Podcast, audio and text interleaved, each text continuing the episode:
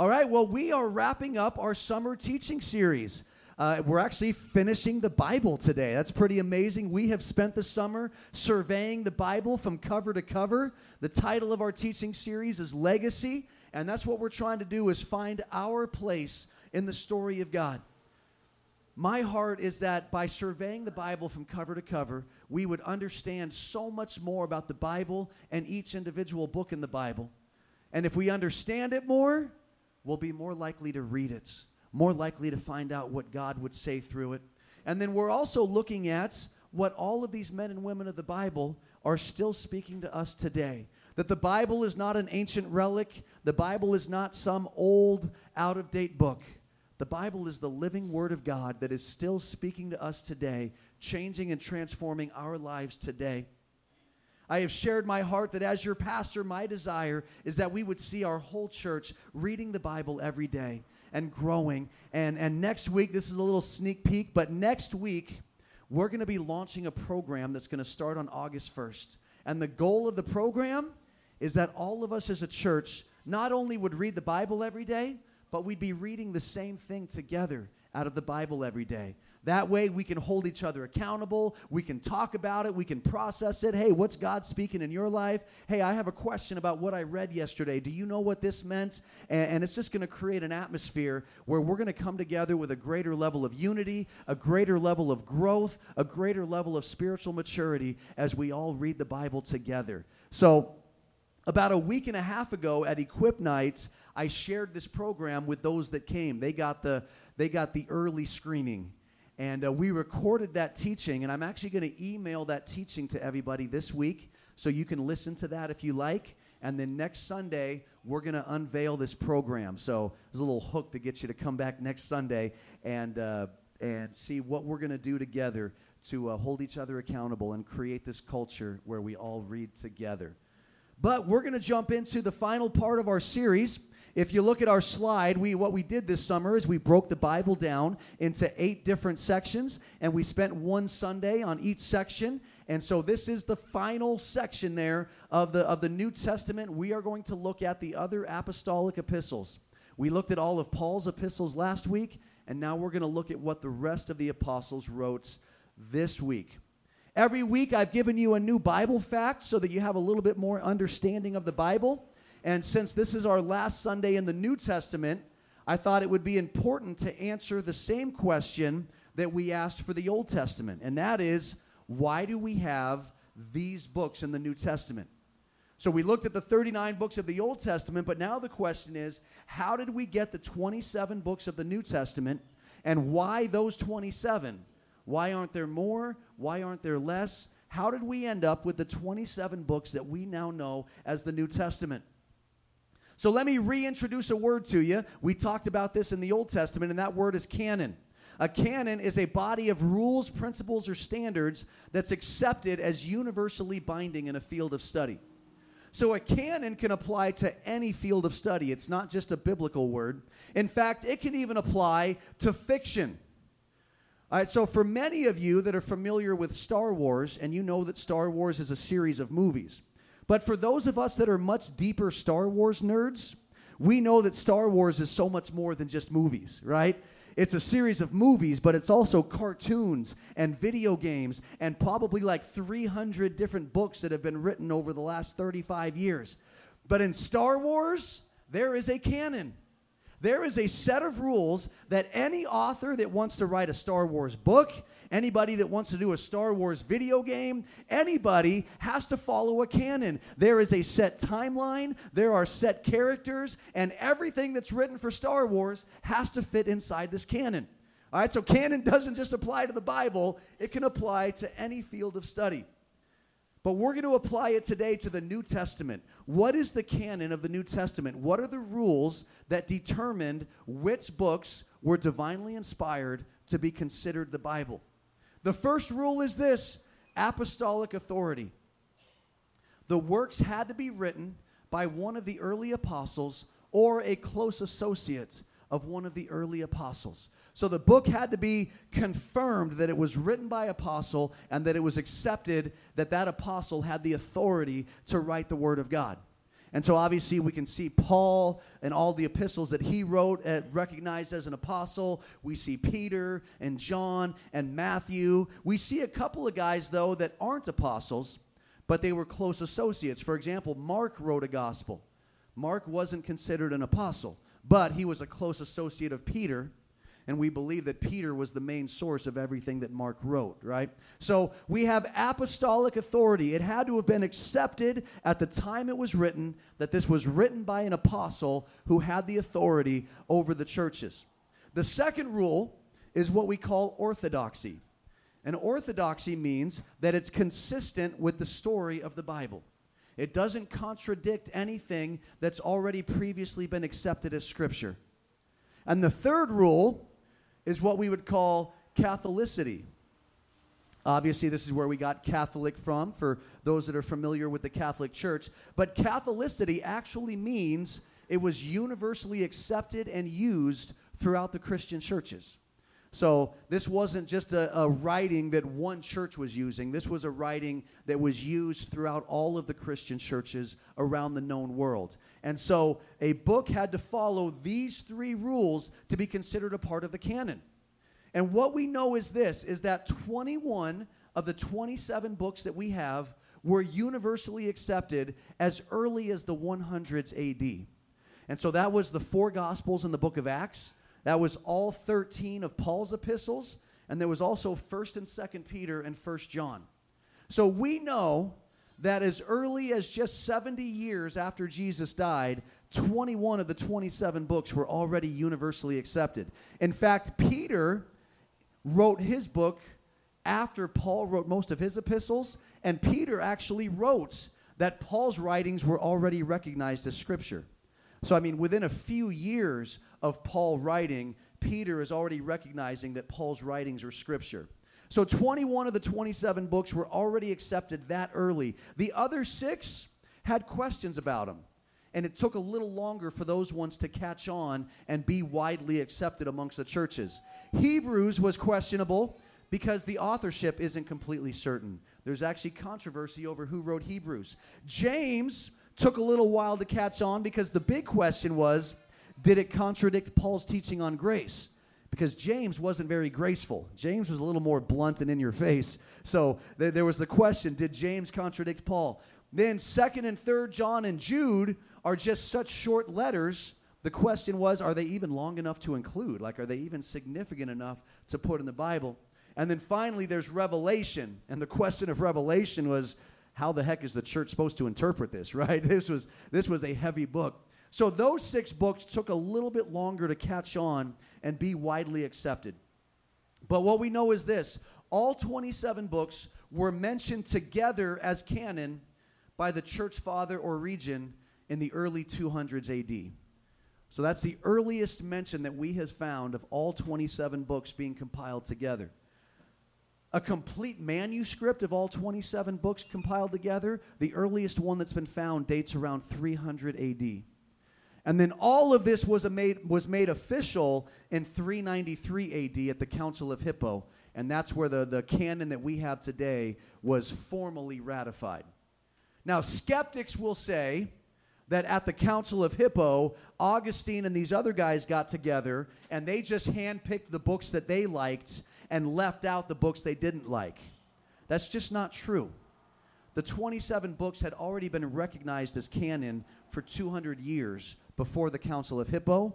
The Council of Hippo was just making it official, right? It was just ratifying what had already been accepted. So, so don't let skeptics pass on that false information.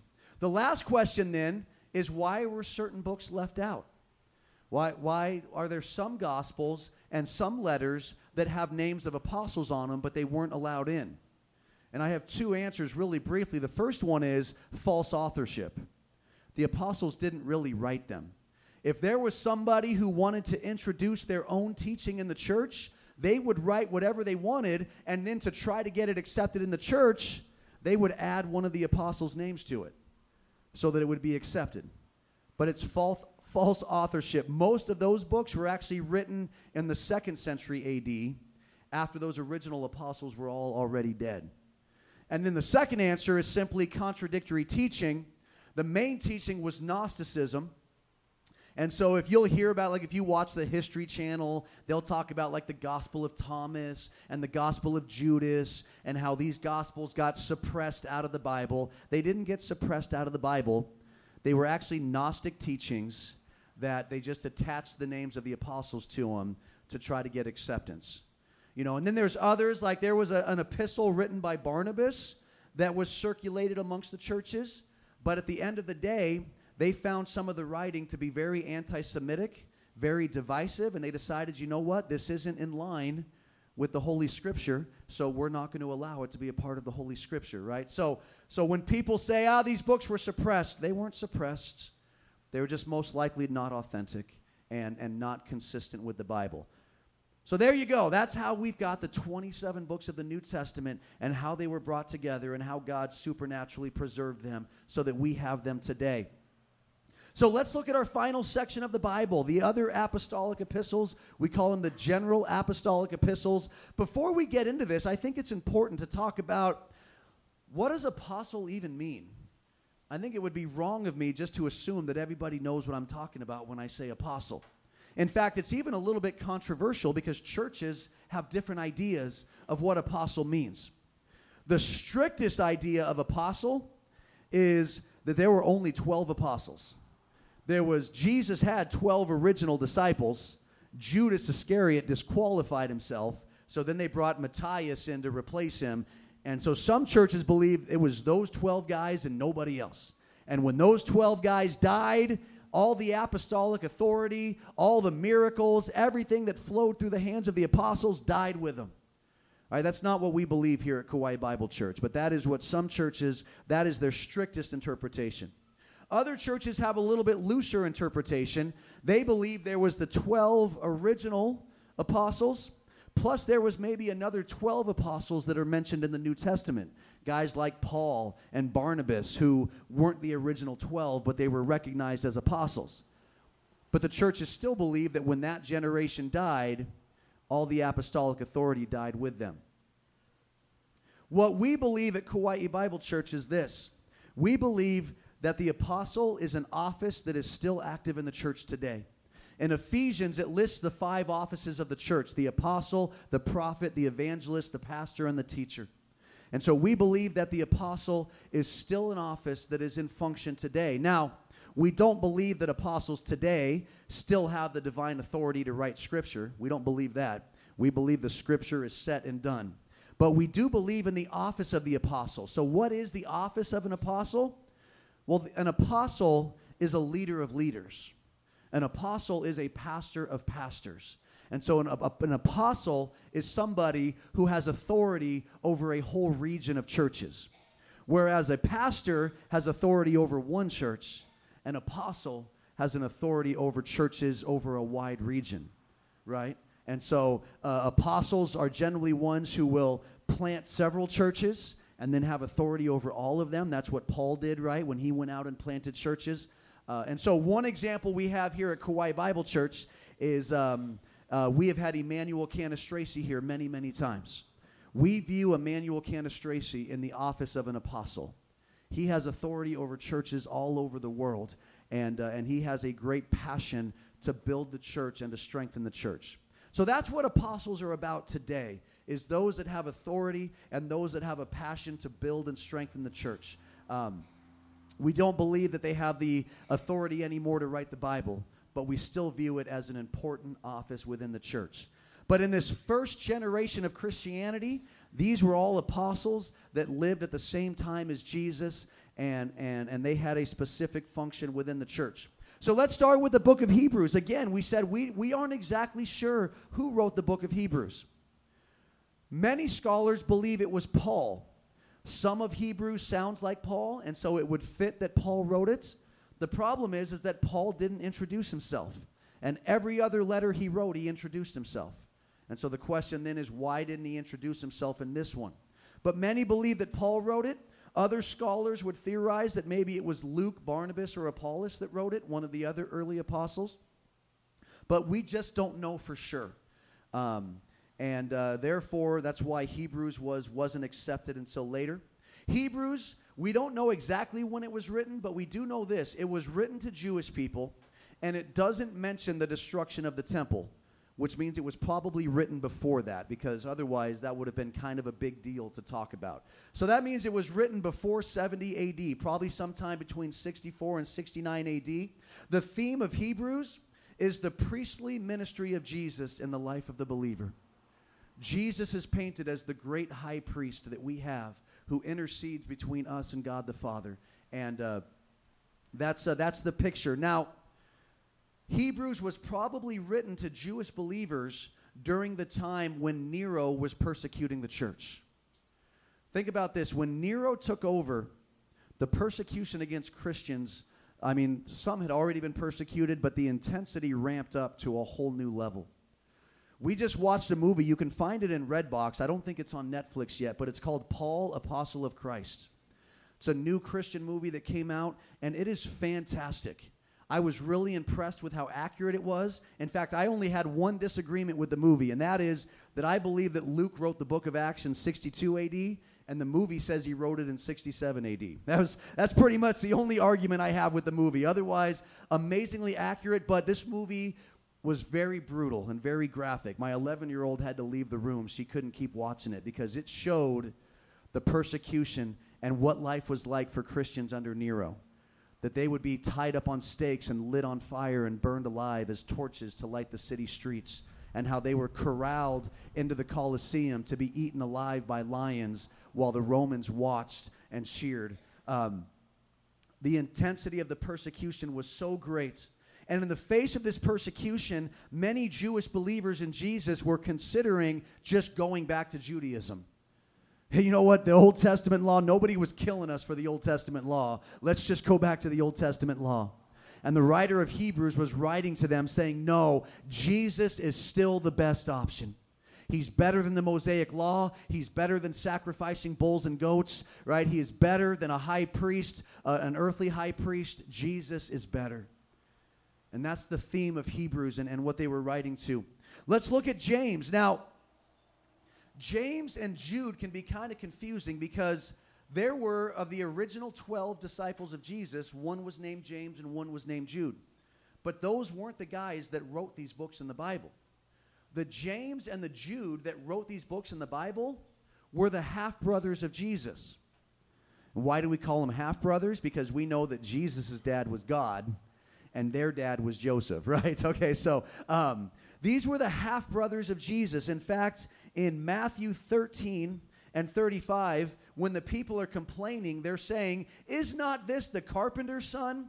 Is not his mother called Mary and his brothers, James and Joseph and Simon and Judas? So we know that he had these four brothers. And we know that James and then Judas, who shortened his name to Jude, I don't know why. Maybe he didn't want to be associated with Judas Iscariot, right? So don't call me Judas, call me Jude. These were his brothers, and they did not believe in him when he was having his earthly ministry. In fact, they were embarrassed of him.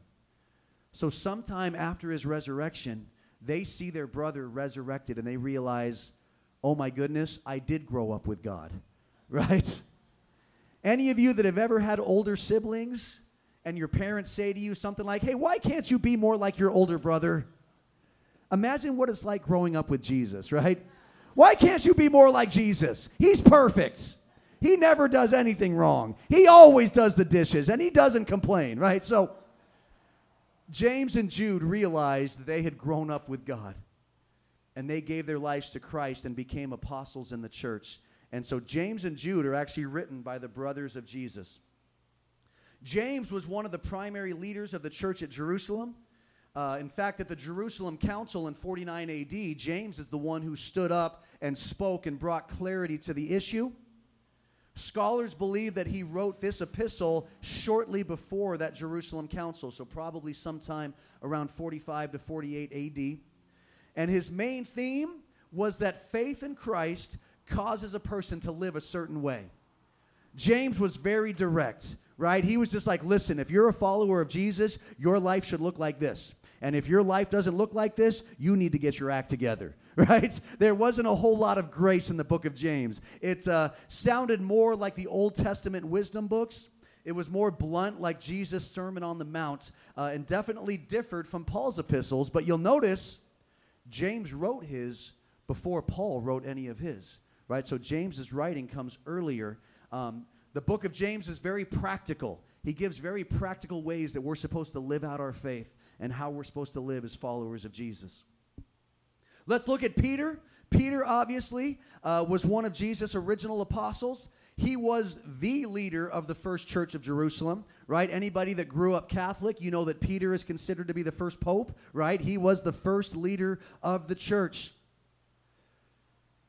He most likely wrote his book around 64 AD, the first of his two books, and he was writing as the Christians were more and more getting persecuted under Nero. And so the main theme of First Peter is the importance of persevering in the face of suffering. In fact, when we look at the Old Testament, we consider Job to be the book of the Old Testament that answers the question, why do good people suffer? Well, in the New Testament, we look at 1 Peter as the book to answer the question, how should we live while we're suffering? And that's really what Peter speaks to the people. Second Peter, he probably wrote very shortly after his first letter, so maybe just a year later, around 65 AD. And the main theme was overcoming false teachers by pursuing the truth of the Word of God. Peter was rebuking false teachers and encouraging the people to grow in their spiritual maturity so they wouldn't be deceived by false teachers. And then we look at John, also one of Jesus' original apostles. He wrote the Gospel of John, he wrote these three epistles, and he wrote the book of Revelation. These three epistles he probably wrote around 90 AD when he was exiled on the island of Patmos right? The Romans tried to murder John along with all the other Christians, and they just couldn't kill him. Legend says they threw him in a pot of boiling oil and he climbed out of it alive, right? He was known as the disciple whom you couldn't kill. And so when they got tired of trying to kill him, finally they just exiled him to an island just so they could keep him quiet. And from this island that he was exiled on, he wrote letters back to the churches that he had apostolic authority over. So his first letter Oh, and also, all three of his letters focused on fellowship and love. That was John's life message. You know, you hear preachers that have a life message, so no matter what they're preaching, you always kind of hear the same vein in it. Well, John's life message was fellowship and love. Everything he wrote kept coming back to fellowship and love. Love of God, being in community together. Love of God, being in community together. So, his first letter he probably wrote to the churches in Asia Minor um, Ephesus is where he spent a lot of time, and all the churches around Ephesus. The main theme was being certain of our salvation and being in fellowship with other believers. And, and so, John, in this first letter, he's very uncomplicated. John is very black and white, right? There's right and there's wrong. There's light and there's darkness. There's, you know, there, he was just very straightforward about that. In his second letter, also most likely written to the same audience, he encourages the people to love one another, but to use discernment in who we allow to fellowship with us. See, they were allowing false teachers into the fellowship because they're like, oh, we're just supposed to love everybody. Come hang out with us. And John is like, no, you're supposed to love everybody, but you need to have discernments. And John was rebuking a very specific false teaching known as docetism. Docetism. And that false teaching was basically that Jesus was never actually human that people that thought they saw him as a human were just seeing an illusion and that Jesus was never actually human. So John was specifically rebuking that false teaching. And then in his third letter, he was writing to a church leader named Gaius because apparently, in response to his second letter, what the church decided to do under a leader named Diotrephes is they decided, well, if we're supposed to discern false teachers, we're just not going to let any traveling missionaries come into our church. They're not allowed to teach here, they're not allowed to fellowship with us. And so John was writing to Gaius saying, Listen, you need to continue to welcome and love those that are actually teaching the truth. Don't just kick everybody out, be discerning. Those traveling missionaries that are coming to teach you the truth, let them into your fellowship. So then we have Jude again. We just talked about that this was not the original apostle Jude. This was the half brother of Jesus who became a follower of Jesus and who became uh, one of the early apostles. In 1 Corinthians 9 5, Paul writes this. He says, Do we not have a right to take along a believing wife? Right? Paul's kind of griping a little bit about his call to singleness, right? He's like, Don't I get a wife? He says, Even as the rest of the apostles and the brothers of the Lord and Cephas. So, right here, Paul is pointing to the fact that James and Jude, as brothers of the Lord, went out as apostles and, and um, were leaders in the church. So, Jude, the book is extremely difficult to date because there's not really any clues in it as to when it was written. The only guess that scholars can make is that it was probably written after Second Peter was being circulated because there's a lot of similarities in the writing. So, probably sometime between 67 and 80 AD Jude was written. The main theme of Jude was to expose false teachers and to encourage Christians to stand firm in the faith. And Jude used very harsh terminology to describe these false teachers. He wanted the believers to be aware of how serious this was. So you notice Peter, John, and Jude, all of them were dealing with false teachers in the church. And the churches they had authority over, they were writing to the churches to warn them about false teachers. And then finally, We've got the book of Revelation. This was also written by John. This was the last book written in the Bible, probably right around 95 AD, right before John died of old age. He has this revelation and he writes it down. The book is addressed to seven churches in Asia Minor. You can see them on the screen there Ephesus, Smyrna, Pergamum, Thyatira, Sardis, Philadelphia, and Laodicea. Whoo, come on. been practicing my Greek. Here we go. Come on. Um, so the, the book of Revelation is addressed to these seven churches. Why? Because these are probably seven of the main churches that John had apostolic authority over.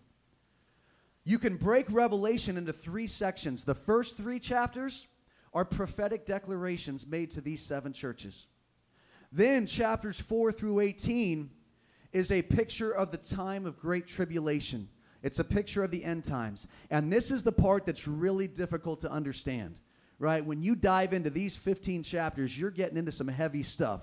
This is not recommended beginner reading, okay? There's so much metaphor, so much symbolic language. People interpret it so many different ways, right? Is there, uh, is there a rapture and then a tribulation? Is there a tribulation, then a rapture? Is the rapture somewhere right in the middle of the tribulation? What does it mean as a swarm of locusts? Are they talking about helicopters coming to wage war again? You know what I mean? Like, you could get so deep into it, all right? So, so that's those 15 chapters. And then the final four chapters of Revelation is very clear. It's Jesus' final victory and the recreation of the new earth for believers to dwell with him for all eternity.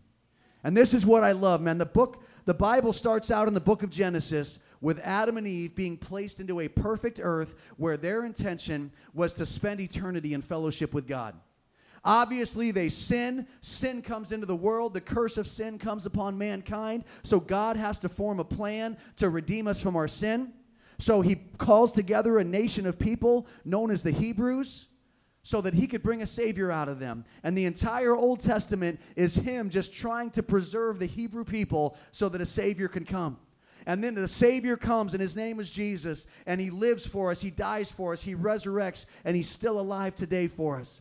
And then we have the rest of the New Testament, which teaches us how to live for Jesus. And then finally, we have the book of Revelation, which shows that Jesus wins the final victory, and we're going to be restored to the original purpose of Adam and Eve, which is to live on a perfect earth for all eternity in fellowship with God, never to fail again. Can I get an amen here? Come on. That is the entire story of the Bible. And we are trying to find our place in that story. Somewhere in between the book of Acts and the book of Revelation, we are living out the story of God today. And we are finding our place in that story and our call to ministry in that story and our purpose in a community of God in a church like this. We're finding our place in that story. I don't have much time left. Let me just uh, talk about what is our legacy from the apostles. What would some of the apostles say to us today. Let's start with James. Remember, James was the very blunt one, right? The very direct one. James would say this to us today Be careful what you ask for. Be careful what you ask for. Let's read James chapter 4, the first four verses. It says this What is the source of quarrels and conflicts among you? Is not the source your pleasures that wage war in your members? You lust and do not have, so you commit murder. You are envious and cannot obtain, so you fight and quarrel. You do not have because you do not ask. You ask and do not receive because you ask with wrong motives, so that you may spend it on your pleasures. You adulteresses. Now let's stop right there. Like, wait a minute, is he just talking to ladies here? He says, You adulteresses. No, we are the bride of Christ. So if we are cheating on Jesus, we are all adulteresses. Okay, he's not just talking to women here, he's talking to the church as a whole. All right? You adulteresses, do you not know that friendship with the world is hostility towards God? Therefore, whoever wishes to be a friend of the world makes himself an enemy of God. So, you guys get a little taste here of how direct James is, right? James says, Be careful what you ask for. First, he says, You have not because you ask not. And this is a great encouragement for us to go to prayer right? We don't have the things of God in our lives because we're not asking for the things of God in our lives. But that's not actually the focus of what James is trying to teach here.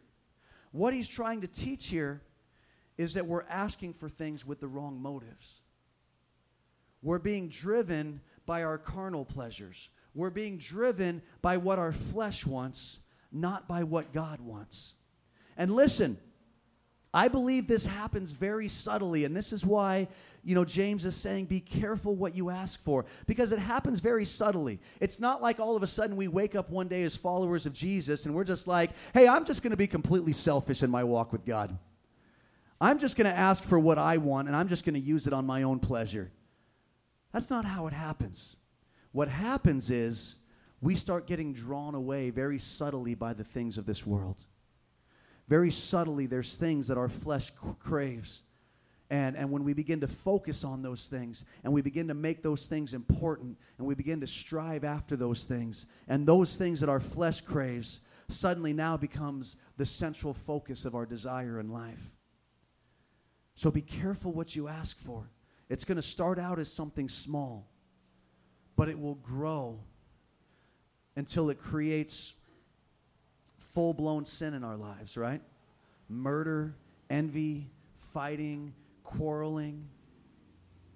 This is why I have a huge problem with the prosperity gospel. I cannot stand preachers that get on TV or have big fancy churches and say, man, if you want that motorcycle, all you got to do is just ask God for that motorcycle, right? You just prophesy it and you prophesy it and you just claim your motorcycle.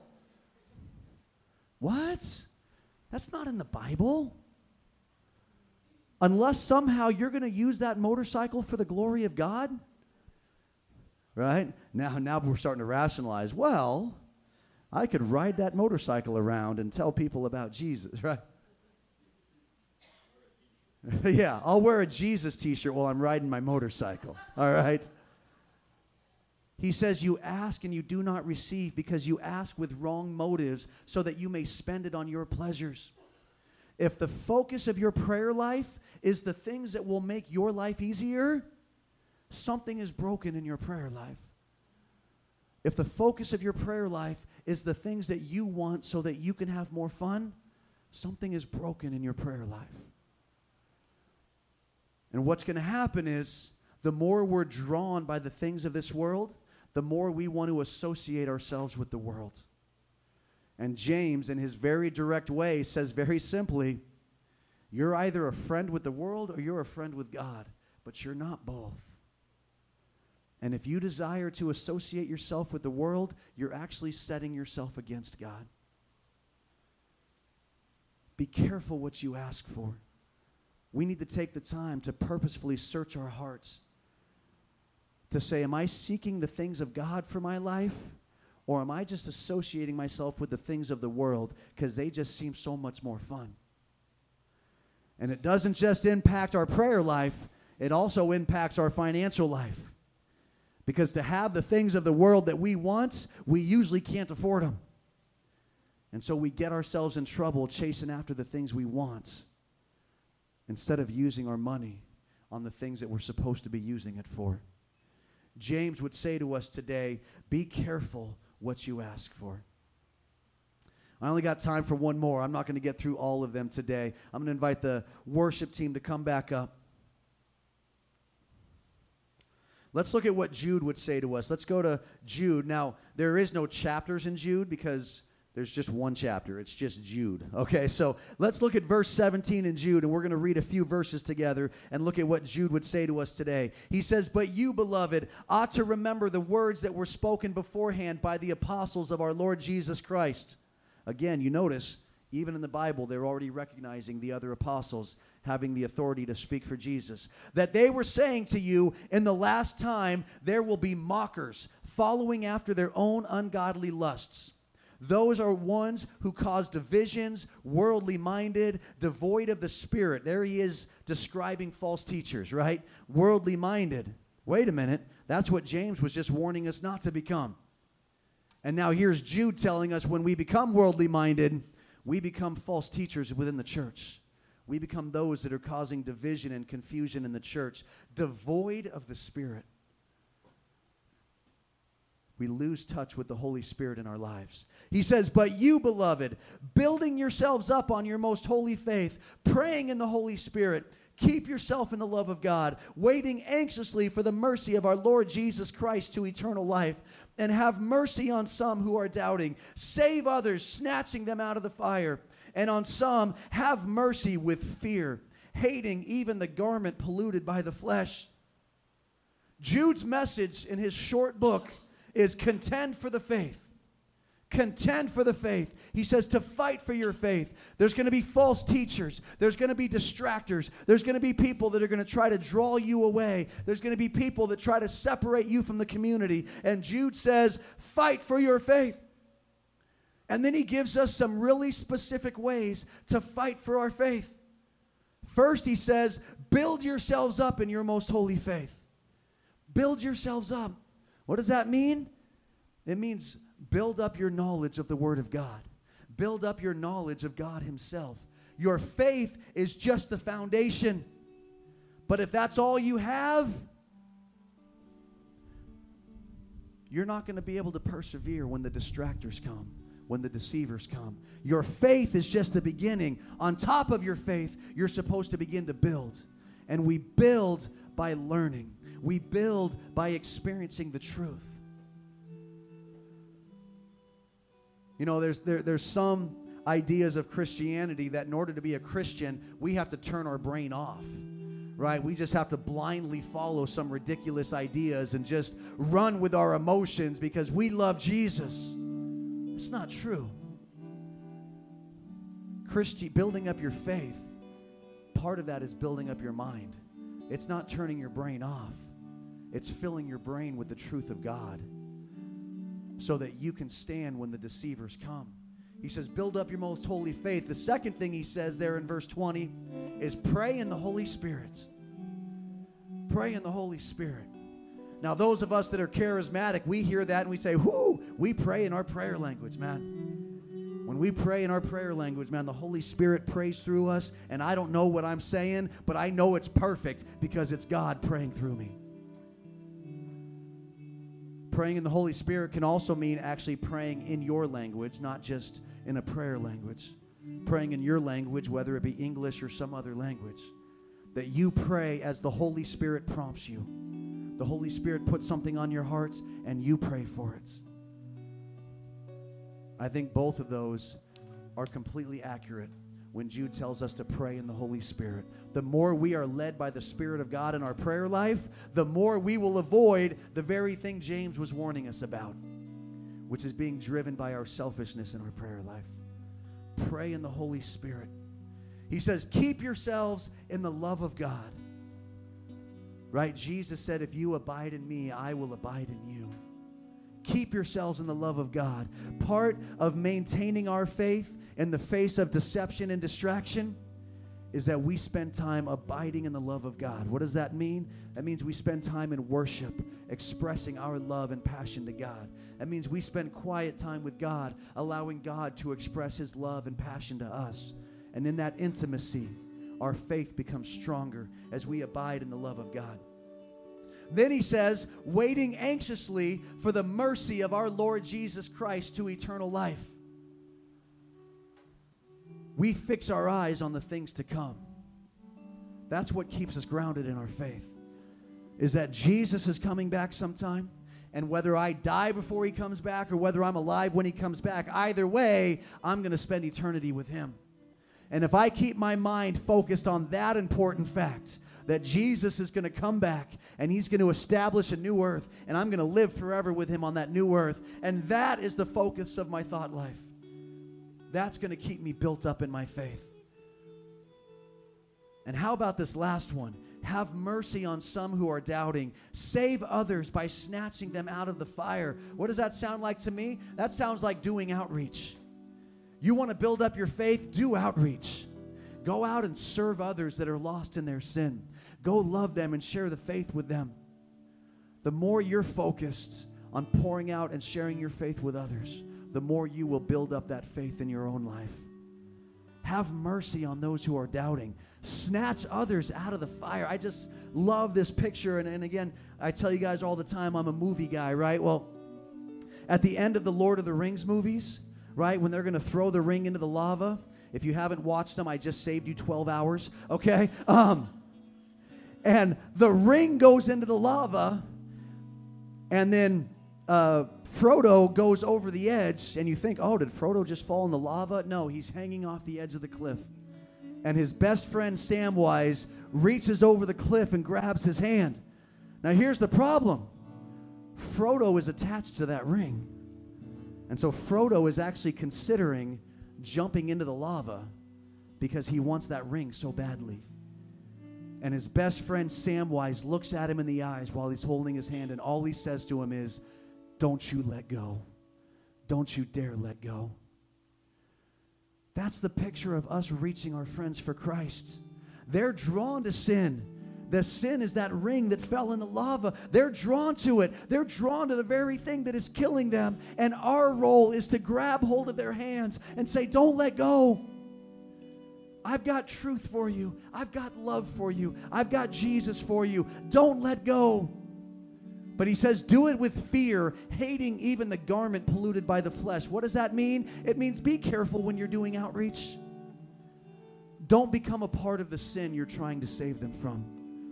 Right? We can do that sometimes. Oh, I just go to the party and drink with them because I'm trying to win them to Jesus. Well, Jude said, don't be polluted by the flesh, right?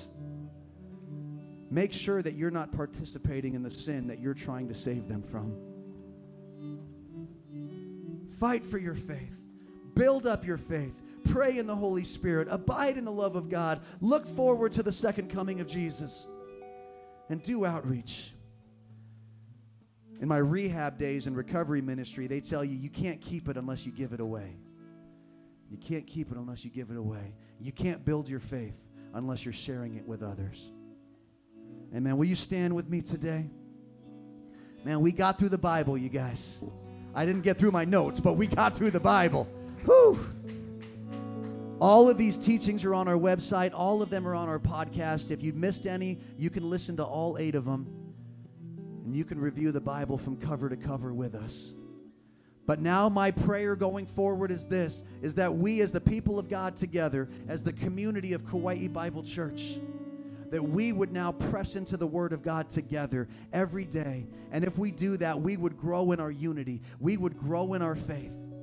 And the very things that the apostles were trying to protect us from, such as false teachers and deception, such as being lured away by the things of the world, the very thing that the apostles were trying to protect us from, we will strengthen ourselves against as we dive into the Word and read the Word. Let's just close today. Let's sing uh, Jesus at the center. John 1 1, in the beginning was the Word, and the Word was with God, and the Word was God. The entire Bible is the Word of God. The entire Bible, from cover to cover, is the revelation of Jesus Christ, the very Word of God. And if we would make Jesus the center of our lives, we would make the Word of God the center of our lives, and that Word would bring life to our lives. It would bring strength to us. It would bring truth. It would bring accountability. It would bring community. It would bring fellowship when we make the Word the center of our lives. Let's sing this Jesus be the center.